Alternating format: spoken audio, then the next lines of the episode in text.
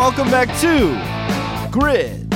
I'm Campbell, the only podcast that puts its money where its mouth is. I'm your host, Rich Ryan, and I'm joined by two members of The Collective, Donnie D P. Peters and the resident moose himself, Mo Nuwara, after a three one and one finish in week four of the Las Vegas Super Contest. We are currently eleven seven and two. I did not check again. I believe we were four fortieth the last time I checked in the Las Vegas Super Contest. We are creeping up. five thirty-seven. Damn it. five thirty-seven. Broncos. That Broncos game, man. It moved everyone up. So we are creeping up to that top ten percentile. Slowly but surely. Uh, don't call me Shirley. Felt good last week. We uh, were really close to four and one. We'll get to that in a bit. That Cardinals game was a massive moose. Uh, really frustrating to watch and not get the cover, but we'll take the half points. But I want to start, D P. The dynasty's back, officially. They the Patriots did exactly what everybody thought they were going to do. You've been wrong about this team literally at every turn. Do you have any clue what the New England Patriots are doing, Don? You were oh and four in New England Patriots games this year. I am oh and four, but I'm I'm still going to maintain the fact that the dynasty is not back, and that was more on the Dolphins not showing up at all than it was on the Patriots. But isn't that something we've said over and over again, that over these last couple years, New England's success has been just about as much about the other team pooping themselves than New England being dominant? The Super Bowl against the Falcons, probably the most appropriate. Falcons should have won that game by three touchdowns, but Dan Quinn just peed down his own leg.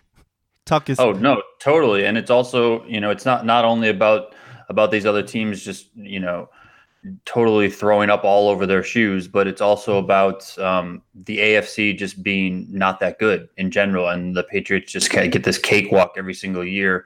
Um, you know, not only do they they generally miss that first playoff game they never have to play, so they get that bye week, and then they get a cakewalk to the Super Bowl. This year could be a little bit different with the way that the Chiefs are looking, but you know, when, when I when I say the dynasty is done, I mean, I, I've said it a few times, uh, you know, on social media, and people have been like, "Oh, they're going to make the playoffs again." Well, that's not to me. That's not the dynasty making the playoffs. Like, oh, now the Patriots are just a make the playoffs team. No, it's it's A F C Championship minimum, absolute minimum, and even I would say that that's not even their standard. Their standard is where they measure themselves is get to the Super Bowl, and I know that that's a super elitist uh, standard to measure yourself by, but that's what this Patriots dynasty has always been.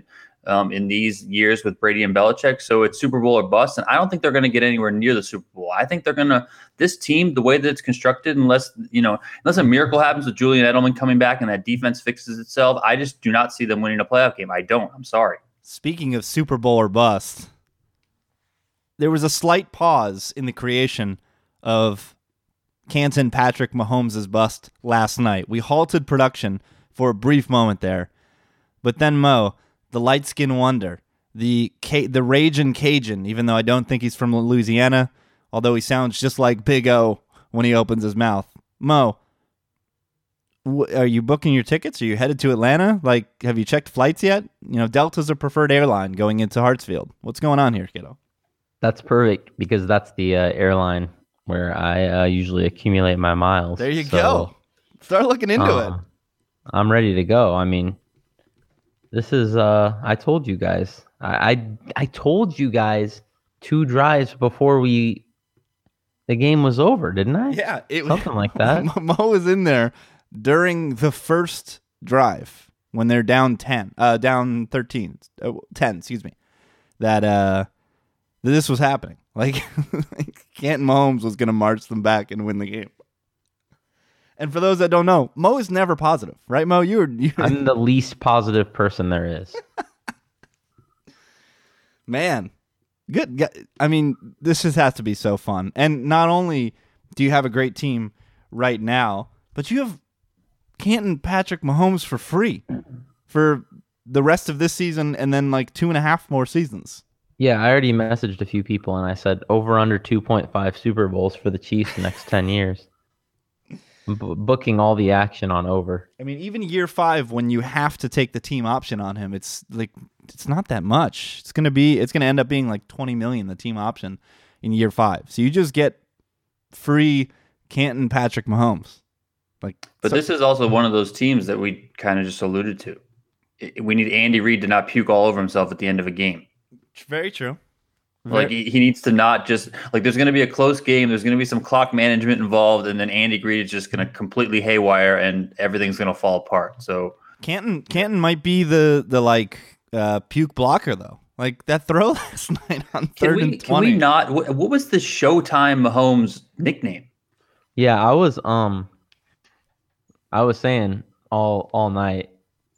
Uh, if if I wasn't a Chiefs fan and I was watching this, It it would have gotten old real quick how everyone's just drooling over Mahomes. Well, I said it in the chat. If this is Mahomes' bad game, then watch out, right? Like, if this is the game where he has a low completion percentage and looks kind of rusty and is missing a couple throws, and he ends up still throwing for three hundred yards, zero interceptions, one touchdown, and rushing for a touchdown, l- look out, league. Y'all are in trouble. I know as, as as much as they were not blowing the team away, you know, as as they normally do, it's this was, I mean, he was the one that, to me, kept them in the game. Yeah. I mean, his receivers are dropping balls all over the place. The offensive line was a disaster. The defense was the defense that we, you know, we all thought that the defense was bad, but they couldn't tackle anyone, and the Broncos were just running straight. But Mahomes was just, he kept them in the game time and time again, especially with his extending the plays and then that the crazy arm strength that he has. And some of those those throws, man, oh my gosh. Yeah. I mean, it looks, it looks, Aaron Rodgers looked pedestrian. Really good week for the collective. Obviously, I said three, one, and one, but nobody on their own top five did worse than uh, three, one, and one. That was the record that me, Mo, and Donnie achieved. Brett, who will be very happy to hear this, went four and one in his top five, and will have the first pick this week. Brett's picks have been sniped the last couple weeks, and thus he's been putting some uh, uh, some losers on the card. Uh, yeah, well, that's no excuse for picking the Steelers, Brett. Absolutely no excuse. We will get to that game in a bit. The the one concerning thing for me as the host and as the person who changed the way that we create our card, the collective card went four oh one this week. And for, for those that don't understand that, when we do all of our power rankings, if we were to just do the power rankings, not our individual picks, those are the top five picks. And currently the collective card is outpacing the card that we're entering in the contest by two points. The card we're entering in the contest, as I said, eleven, seven, and two. Good for thirteen. Uh, good for twelve points. And uh, the collective card, thirteen, five, and two. Good for fourteen points. So hopefully uh, that'll change. Whoops. The old seventy percent. But let's get into... There's only a million on the line. Just a mill ball. Actually, one point four. Let's... uh. Not sell ourselves short. Consensus picks. We're back on. We're we're just storming ahead. Week two, I feel like, was an aberration for us across the board. We went two and four in consensus picks. Last week we go five, one, and two, bringing our season total to fourteen, six, and three. So if all four hosts agree on a side, we are picking that game at sixty-seven percent. When three or more hosts are on a side, we were six, three, and two. Last week, uh, giving us a twenty-six, seventeen, and three record for the season, picking at sixty percent. So very good job by the collective. Let's get into the individual games, and I'll start on a loser for me, but a winner for both Brett and Mo, who both had this game in their top five. It was Bengals at Falcons. We were catching five points with the Cincinnati Bengals, who won outright. This line, one of the things that I said on Friday's pod was, if this side is so right, why isn't the line three and a half or three? And by game time, it got down to those levels. Uh, as I said, Bengals win outright, but I still, I still don't know, guys. I think this is this. Stop. Falcons outgain the Bengals by more, close to a yard and a half per play, and I, I think in twenty eighteen. More and more, defense just doesn't matter, and if a team can outscore another team, they're going to do so. But The five was just too much. Mo, go ahead. I, I'm I'm grasping at straws here. Just crush me and uh, tell us what you saw in this game. This was a horrifying line. The Bengals moved the ball absolutely at will. You can never lay five points when you can't get a stop. This is this was this was a horrifying line. The market knew it was a horrifying line, and unfortunately, so did the rest of the contest. Yeah, this was a public pick. I believe the second most. I'll look it up right now. D P, you were kind of in the middle in this game. Uh, the Bengals, a team that has been plotter, uh, just plodding along for the last two decades, doing nothing. All of a sudden, Bill Lazor comes, middle of last year, and this team is pretty frisky moving the ball. They'll obviously won't have Tyler Eifert moving forward. Poor guy, his leg exploded during the game, broken ankle. Uh, he'll miss another chunk of another season, but I still think this team's going to find a way to move the ball. Joe Mixon will be returning soon. D P, is this the best team in the A F C North? Uh, as long as they don't puke all over themselves. I mean, it, the, the Bengals always seem to screw it up one way or another, right? It's it, as long as Marvin Lewis stays out of the way and Lazor can just do his thing with the offense, I think that they will be fine. Um, one thing that always is questionable to me, uh, and it, it came into play, you know, I, I in in this last game against the Falcons that I was getting a little worried, is the Bengals are just so undisciplined all the time, just doing stupid things upon stupid things, getting dumb penalties over and over again. So if they can just not even get rid of them, but just cut the stupidness in half and then just let uh, Lazor do his thing on offense, they get Mixon back. I know you mentioned Eifert, but, you know, they, they hadn't really been using Eifert a ton. So, um, I mean, I think that they're going to be fine with their other tight ends who seem to be, you know, more than serviceable out there, you know, plus A J Green um, and then uh, Boyd and Ross as well. I think that they're going to be good. I mean, obviously, I think that team's going to go up and down with depending on how Andy Dalton plays. So as long as he stays, uh, you know, a pretty good quarterback out there, I think they're going to be a very good team right now. nine hundred fifty-two of your closest friends selected the Bengals, making it thirty percent of the contest on this game. I did also want to mention real quick before we get into our games that the four-week contest to kick off the season is over. It's basically a fifteen K. Uh, is it a free roll or does it come out of the prize pool, D P? Uh, well, they say that they add it, but they also take a vig, so, oh, so it probably comes a little bit out of that. Uh, Shaboom had a four and one week. He is currently seventeen and three on the season. Just your casual eighty-five percent win rate in the Super Contest. So congratulations to Shaboom. He got it with the cover last night from the Denver Broncos. That cover was felt like it was never in doubt, except for when the Broncos got the ball at the end and the Case Keenum pick six potential loomed large. The average point total this week in the contest was two point seven six. So our three one in one week got us three and a half points. Cleared the average, and again, we continue to climb. Just got to keep putting together some good weeks here. Uh, any last note here on Bengals-Falcons? Mo, if you need to be able to get stops to cover five in the N F L, in this new N F L, should we ever be taking a team then that is laying like five points or close to a touchdown? Is it is is that a an automatic at least fade? You cannot, you might like the side, but you cannot put minus five, minus six on your card. Unless you're the well, Patriots. That, Unless that you're was the Patriots. One of my reasonings uh, last year for fading the Patriots a couple times later in the year. I just, I thought maybe they were that much better than some of these teams, but I didn't know if they could hold a big lead or, or get that far ahead just because of the way, you know, the mechanics of the game. Even if you're that much better, if if the other team is getting an equal number of possessions to you and you can't stop them, then it's just like, even if your offense is materially better, they're still going to score. It's, so it's like whatever. It's pretty spot on, I think. And there were three big covers this week. Pats minus six and a half, Packers minus nine and a half, and then Jags minus seven and a half. But if you look at those games individually, the favorites matched up perfectly with their opponents. Jags, Jets. You have a Jets offense that wants to throw short and run the ball, which is something you literally cannot do against the Jags. And if you get into negative script, the Jets just aren't going to let Darnold like really throw the pill And if they do, the Jags are going to be ball hawking, which they were, and they dropped multiple interceptions. That that box score was way closer than it seemed. Packers, Bills. Bills were thirty-second in defense D V O A, or V O A, I should say. Pass defense V O A as well. And Packers, uh, Rodgers kind of carved them up. There were some bad drops in that game.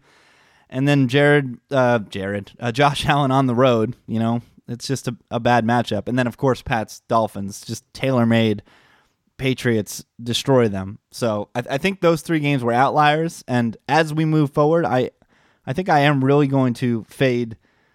I mean, we always probably do normally, but fade teams laying a lot of points because defense just doesn't doesn't seem like it's a thing anymore. Uh, let's go to another one o'clock cover that we had. It was a home dog winning outright, and it was the Tennessee Titans, who were plus four, defeating the defending Super Bowl champion Philadelphia Eagles twenty-six to twenty-three in overtime.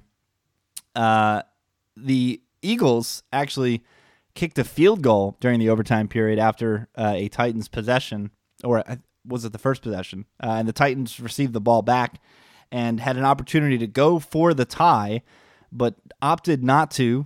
Uh, they converted three fourth downs in the overtime period and ended up scoring a game-winning touchdown to Corey Davis. We were pretty safe for the cover regardless, again, pending some sort of pick six from Marcus Mariota. But we get the cover. We get the outright win. D P, what did you take from this game? It looked like Mariota not only had the feeling back in his hand, thankfully, but he was making some throws that I've not seen him make in a very long time. Uh, he was making some throws. He he looked all right. I think that one of the things that helped uh, the Titans and Mariota specifically is I, th- I feel like they let him run more. Like they let him just tuck and run, and maybe that's a thing that Mike Vrabel is installing this year. And he's, you know, not saying like, "Hey, man, just just chill back there and be a pocket passer." He's letting Mariota be the Mariota that a lot of us knew of him coming out of college. I don't think he can totally be that guy because if you're going to run nonstop in the N F L, you're going to get yourself killed. But um, he ran a little bit more, um, and he's a, you know, when he tucks that ball and runs with it, he's great with it. Um, and I think that that really helped him here and also, you know, kept that defense at bay a bit where he was able to make uh, some passes. Um, but, you know, he did make a lot of passes. To me, this was I mean, this was such an on-brand uh, pick for us. We have a home dog going against a team that's very public. We have a quote-unquote bad quarterback. Um, I mean, at least he's got a bad hand. And then, you know, who the heck knows if, if he gets hurt, what's going to happen behind him. Um, so, yeah, I mean, but this, I mean, you guys talked a lot of it about it. I've now come around fully after, you know, I really, uh, I really tried to watch as much of this game as possible. Um, last week uh, when they played the Jaguars, I, I watched it, uh, you know, sporadically. I was watching a lot of the other games, but uh, this defense for the Titans is just very, very, very solid. So, um, and I don't think that they're getting a lot of love, whereas, you know, you see someone like the Chicago Bears, that defense is getting a ton of uh, notoriety and popularity uh, largely because of the Khalil Mack stuff. They've been on some primetime games. This Tennessee team, very, very good defense. I think they're a bit underrated, and going forward, they're certainly a team that, you know, I'm going to specifically look at that where we can find a lot of value on. Yeah, definitely. Alshon Jeffrey returns. Carson Wentz looks better, and still the Titans are able to keep them to five point seven yards per play. Mo, this Titans defense, the, the defensive adjustments on Football Outsiders for D V O A come out this week after they get four years of data and uh, four years, four weeks of data. And I think, at least I hope, Mo, that the, the ratings really catch up to the eye test. We've, we've really come around, myself especially, thinking that this Titans defense really has a pulse, especially at home.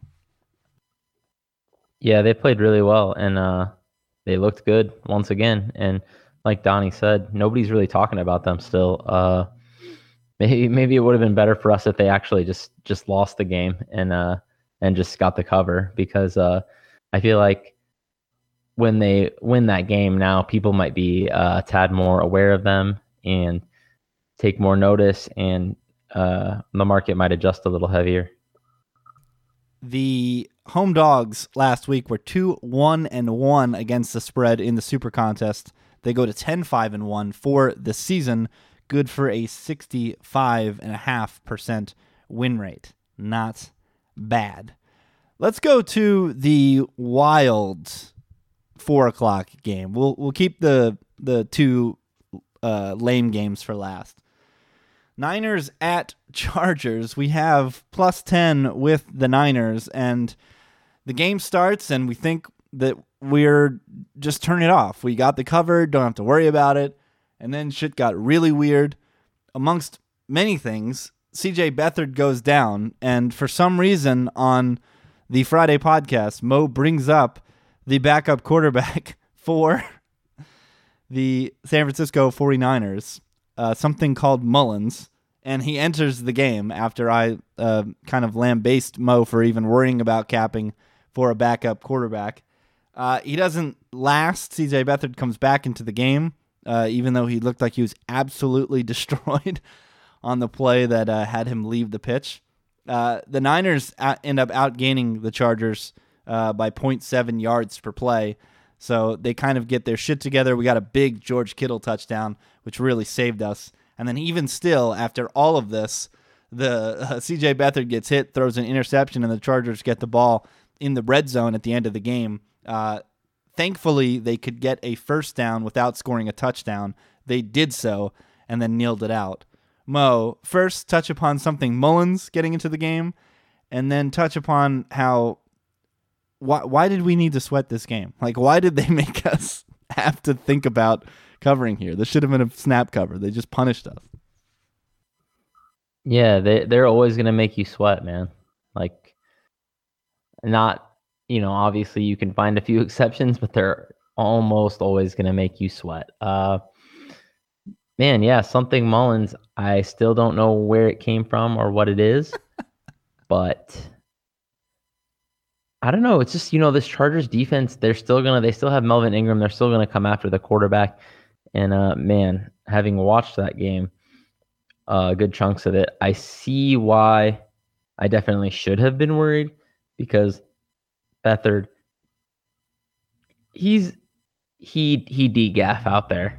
He's he doesn't care. He's out there. He's trying to make plays.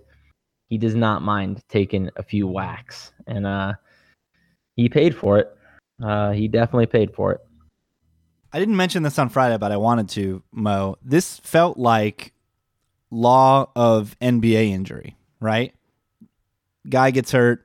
Team rallies, especially somebody as as important as Jimmy G Q. And I, I wanted to, I kind of wanted to like Niners money line here. I'm glad I didn't, because it would have been a punishing loss for anybody that had that ticket in their hand. But this just felt like, let's rally around the guy. And be, beyond all of that, we talked about it on Friday as well. Coaching, man. Shanahan versus Anthony Lynn. It's a real, real thing. Uh, D P, the one thing that the Niners did consistently bad, though, which was infuriating the chat, is can these guys tackle anyone, D P? Oh my gosh, it's, it's unbelievable. It's so bad that you just, they hit them with three guys, and then those three guys just like fall off. And then whoever has the ball on the other team just runs for an extra, I don't know, ten to fifteen yards. It's unbelievable to watch this team tackle. Like, if I was Shanahan, I would just make them tackle for an entire week. That's all I would make them do. It's just, It is it is absolutely infuriating to to watch this team. I mean, when they're in pursuit, they're just they, they take the most horrifying angles you can imagine. Then they actually get their hands on a guy, and they just it's like it's like a high school team playing a pro team. They just don't know how to tackle or bring these guys down. It's just and, and a lot of these tackles that they're they're missing or they're not completing aren't, you know, it's not where there's a bunch of blockers in, in the area. It's usually like three 49ers on a running back, and then the guy just kind of breaks free or carries them for an extra bunch of yards. I don't I don't know what it is, because as far as I'm concerned, I mean, or as far as I know, everyone here is a professional athlete, so you guys should be able to tackle. I've been told I mean, as such. Uh, four point seven yards per carry for the Chargers as a team, seven yards per carry for Melvin Gordon. And a lot of these missed tackles were really frustrating because they were on special teams, but that kind of makes sense if you think about the construction of a roster. If you're the Niners and you don't have much depth, not only is your first team defense and your replacements on defense, not only are they going to be bad, but that's really going to leak into your special teams when those are the, the guys at the bottom of your depth chart. Like if you're not, if you don't have a strong foundation of a roster, it's really, really going to show on special teams. All right, this is the annoying game. I'm still not over it. Seahawks twenty, Cardinals seventeen. The Cardinals were getting three points at home. Still not over it, guys. Uh, in terms of yards per play, the Seahawks did outgain the Cardinals five point three to four point seven, but the Seahawks became the first team since two thousand nine to win a professional football game without converting a single third down. And the moment in the game in which I knew we were not going to get the cover and we could almost blow this game entirely, Earl Thomas leaves and is carted off. And the Cardinals start to mount a comeback. And in the waning moments, instead of trying to get another first down, salt the clock entirely down, and then kick a field goal as time expires, or even score a touchdown. Hey, how about that as a novel concept? The Arizona Cardinals, led by genius Ken Whisenhunt, I believe, uh, just sit on the ball. They run three consecutive run plays, and they trot out seventy-eight-year-old Phil Dawson, who misses a field goal. The Seahawks take like three plays to get down to the other end and kick the game-winning field goal with Sebastian Dedekowski. Something Steve Wilkes is the coach. Well, he's the head coach, but I believe Wisenhunt is the offensive coordinator. And it's just like, you couldn't be in a more perfect situation. You got Josh Rosen out here throwing strikes, showing so much heart, making very accurate passes, and the heart and soul of the opposing defense has been carted off the field and has flipped the bird to the to his entire management staff. Like, morale could not be lower on the Seahawks defense. They're getting shredded on the road. And instead of stomping down, jumping on their neck, breaking them in half, doing what, what Sean McVay or Bill Belichick would do, no, we're just going to turtle, run three run plays, and miss a field goal. Like, it's embarrassing coaching that that was even thought of as an idea, let alone executed on a professional football team, uh, football field. I am beyond pissed at this game. Mo, just take over. I, I need to step away for a second. Yeah, that was horrifying. I don't know how you can look your players in the eye after that. Rosen played so well.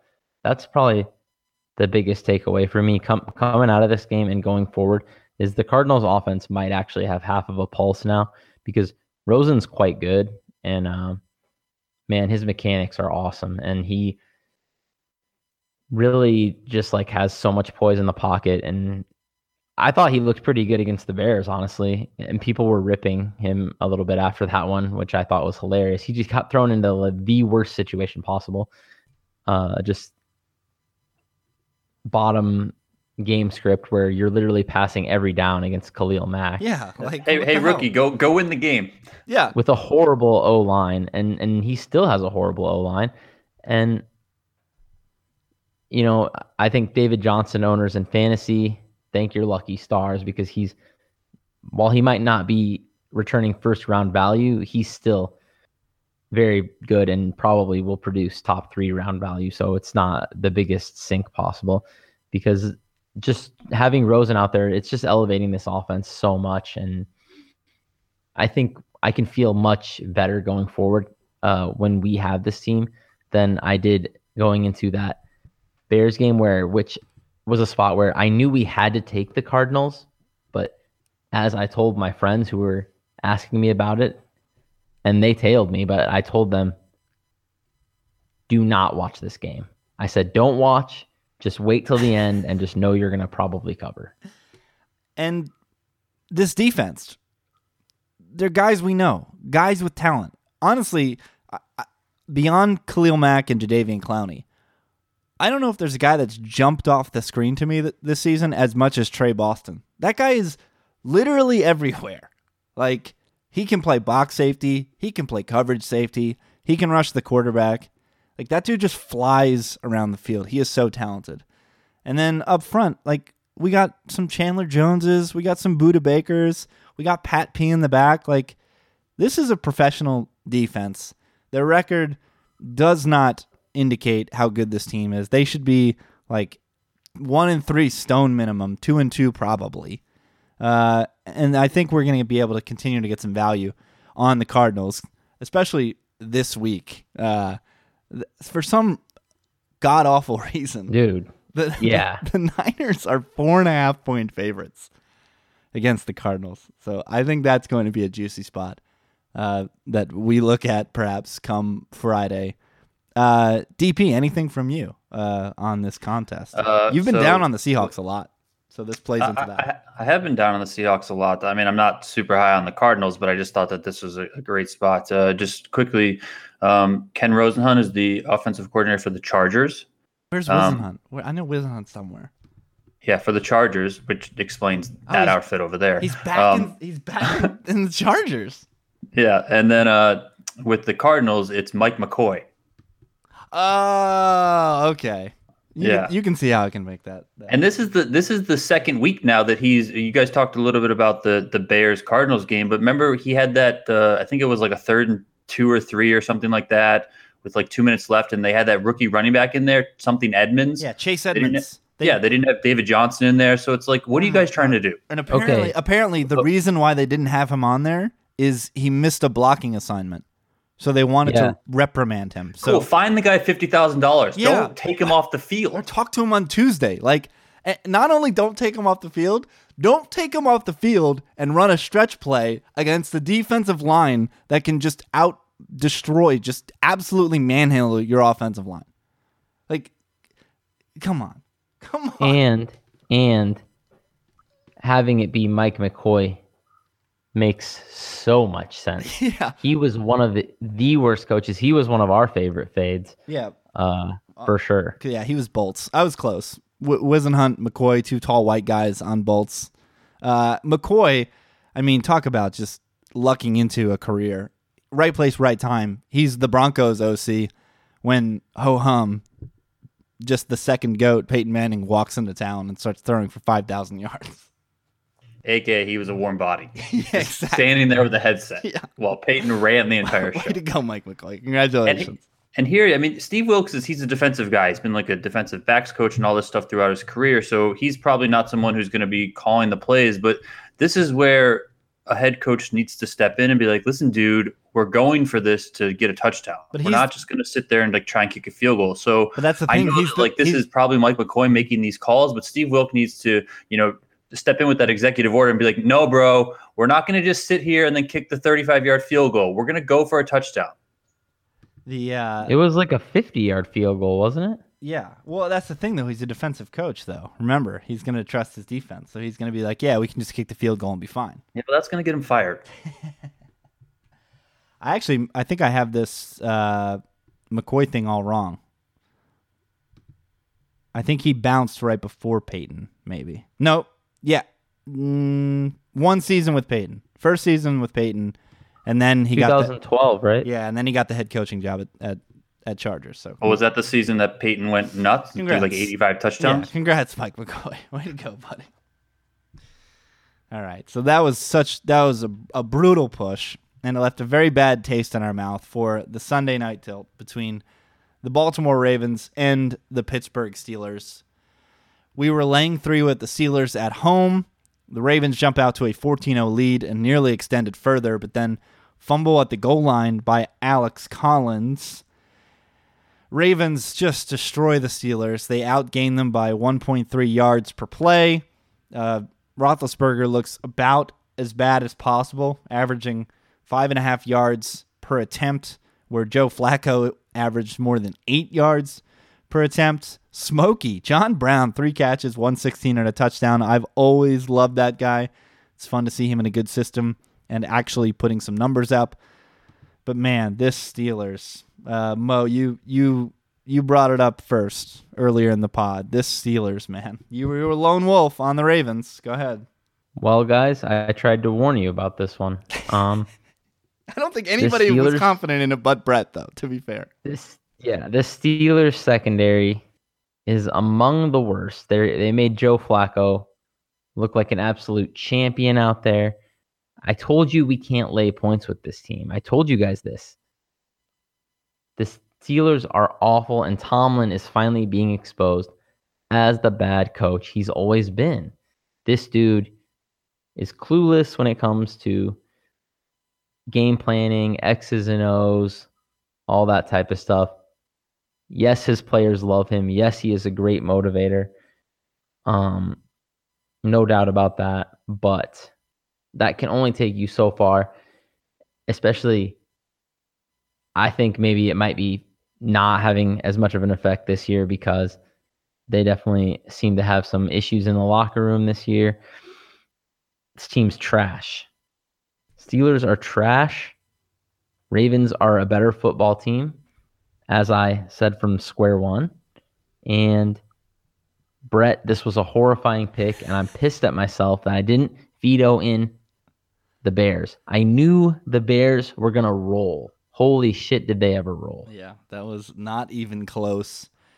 In the, the midway, Keg against a good defense, and then Jameis against a good defense. It's a two for one in Chicago, and we did not take advantage of it. D P good defense with no running game to take the pass rush pressure off them. Running game that so was always going to be a disaster. Running game so bad that they activated Ronald Jones and actually gave him the rock to try to start to get something going. Of course, he didn't do anything with it either. Just as bad as Peyton Barber. D P, you brought this up in the chat with regards to the Steelers. How many times do we have to see this where they play against a team, they make no tactical changes during the game, and they just let the other team pummel them with crossers and slants? Like, how many times do we have to see that Patriots-Steelers game to know that the Steelers coaching, just they just have zero clue what's going on? They they really do have zero clue. I mean, they're it, it just, like Mo said, it, it goes back to Tomlin. I mean, he he is inept in terms of making in-game adjustments, and I feel like he just is like, I'm just going to hype these guys up even more, and they're going to start performing better, and that's how we're going to adjust. I mean, I think that that's how he approaches things, as opposed to going to the X's and O's and being like, I mean, Rich, you said it, I think, fifteen different times in the chat and also on Twitter, slant, crosser, slant, cross. I mean, like, every time the Ravens actually ran the ball, I was getting mad because just just keep throwing these stupid slants and crossers that the Steelers just aren't covering whatsoever. I mean, people were, they had ten yards around them on every single play. You just catch a seven-yard slant, you would run for an extra twelve yards, and there you go. I mean, it was just, this is why every single year when we get the, you know, we get that that crazy uh, hyped up uh, New England and Pittsburgh game in the A F C Championship or whatever it is, and then New England just destroys them, and they're like eleven and one against them. Because they just dink and dunk their way down the field, and the Steelers make zero adjustments whatsoever. I mean, it's it's stupid. It could, like, when the when this game, if, if the Steelers end up turning things around and making it to the playoffs, and they got to like face the Chiefs, they're gonna get run out of the building. Like, Tomlin is just, he's black Mike McCarthy. I mean, this is two dudes who just won Super Bowls and are just riding the coattails of this accomplishment where they clicked the right buttons. They just clicked the right buttons one year. Is it two years for Tomlin? Tomlin won two, right? No, Tomlin lost to McCarthy and won okay. with uh, year one, correct? Yeah. yeah I think it was I year knew. one, yeah. Two dudes who's just random button clicking led them to Super Bowls, and they're just they're just riding it for all it's worth now. All the paychecks from that, and they both suck. The yeah. Steelers get by, it seems like, every single year in terms of being like a pretty good team, just based on pure talent alone. I mean, they have talent everywhere, it seems like, but they can never just get it together. And this year, I mean, does Big Ben even care? Is he even trying? Like, like legitimately, is he even trying? Well, or is he just out there just like throwing up the ball? So a lot of the times they got away with defensive talent as well. And that's the thing is, if if you have a bit of an arrogant scheme on defense, you can do that when you have talent, right? When you're the Jags or the former Seahawks Legion of Boom, and you're just like, right, we have the perfect uh, guys to run our defense, so we're gonna just going to run cover three every single play. Maybe we'll have some wrinkles here and there, but this is like our defense because we have the personnel to do it. But when and also ha- with that, just quickly, is that they had Dick LeBeau, who would like bring these insane blitzes all right. the time. Which is like that arrogance, you know, he's like, we're just going to blitz eight and then the hell with it. Yeah. But when you have just a mediocre defense, like, you got to do different things. You can't just say, right, we're going to play man every play and rush four, because you're just going to get killed by slants and crossers. Like, you have to switch to zone one or two plays, or you have to blitz, or even just show blitz. You have to do something. You cannot just click uh, like X X on Madden and just keep running the same play over and over again. Like, it just can't, it's not going to work. It's the definition of insanity, doing the same thing over and over again and expecting different results. Like, it's not going to happen. So the Steelers team is in trouble. And I, I bring back the, the Bengals. Ravens, Bengals, neutral field. Mo Nuwara, you are bookmaker to the world in this scenario. You've got two A F C North teams two solid teams right now, one with a bit more pedigree, one with a history of being mediocre at best. Bengals, Ravens, neutral field. Mo, what's the line? That's a tough one. That's why I was filibustering there so you could think. Yeah, uh, you know. It's called professional radio. I might give the slightest of edges to the Bengals, um, just purely because they have, to me, a better quarterback. I know some people might disagree, but I think Flacco is horrific. And Andy Dalton is fine. Like, I don't think he's great, and he missed some throws he definitely should have made. That would have made that comeback a little easier uh, on Sunday, but I would rather roll with Andy Dalton when I need one more drive for points than Joe Flacco. But other than that, I mean, across the board, these teams match up pretty closely, I would say. Uh, as long as the Ravens' O-line stays healthy this year, so you've they're going to be fine. So you've got, like, Bengals pick at, like, minus one fifteen. Yeah, minus one twenty or whatever. Um, what about you, D P? Bengals. Let's see what Jimmy Smith uh, does, too, when he comes back. Bengals, Ravens. Ravens minus one. Wow, just a strong minus one. Yeah, I, I got Harbaugh is just going to do worlds above Marvin Lewis over there, and I just, I don't, I, I mean, maybe this is just me thinking about historical reasons, but I feel like the Bengals are just going to bangle themselves at some point. Um, as good as they look. And then also they're, you know, the Ravens are going to be getting Jimmy Smith back. And I know you can't play defense this year, but he is going to help them. Yeah. Yeah. I, I think it's like Bengals pick minus one fifteen or something. It's so close though. Uh, are the Steelers the worst team in the division? Are the Browns, despite going to Oakland and losing that game because of some phantom, we haven't played this drop in a very long time. But it's weird because the the uh, the Raiders were the popular side in this spot. But Ilum may be fired with the public. Yeah. What was that first down? How can you possibly call that back? I don't. I I'm perplexed at how that was called back. I don't know what video evidence. Video evidence was. I mean, does, doesn't have to be one hundred percent certain in order to overturn a call. I don't get how that could occur. But the Browns, they go on the road, they lose that game, but they are very frisky, very frisky. Are the Browns better than the Steelers, D P? Um, yes, I would I would say so, but th- like they just need that, I don't know what it is. They need to like wash the Browns off of them. You know what I mean? Like they they just they seem to like screw it up, screw it up somehow in every single game. So they need to like get rid of that, and then they're going to be pretty good. I'm not going to say really good, but they're going to be pretty good. Should they I think rebrand? They have the talent there. I think Baker has certainly electrified things, and he's getting things in order, and they look much better than they ever have been, but they still need to just get that stink off of them of just blowing things in a stupid fashion at the end of a game. Should they rebrand? I mean, Paul Brown's been dead for almost thirty years now.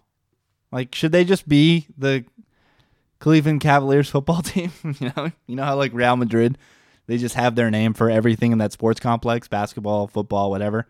Should they just rebrand as the Cleveland Cavaliers football? Jerseys would be pretty sick. No, nothing? What about you, man? I mean, Browns? Maybe. Go ahead, D P. I was going to say maybe LeBron would come back and play for him. That's that's kind of what I'm going for. Uh, Browns, Steelers. Who's better, Mo? Uh, I'm with Donnie. Uh, if you put the Browns in another uniform and gave the team a different name, If if you just ported the Browns to Miami and put Dolphins uniforms on them and, and then match this team up on a neutral field with the Steelers, I, I think they probably should be favored. But uh, the fact that it's the Browns and Hugh Jackson is the coach and just like the boneheaded mistakes they're still making, I, I don't know if I could actually lay points with them.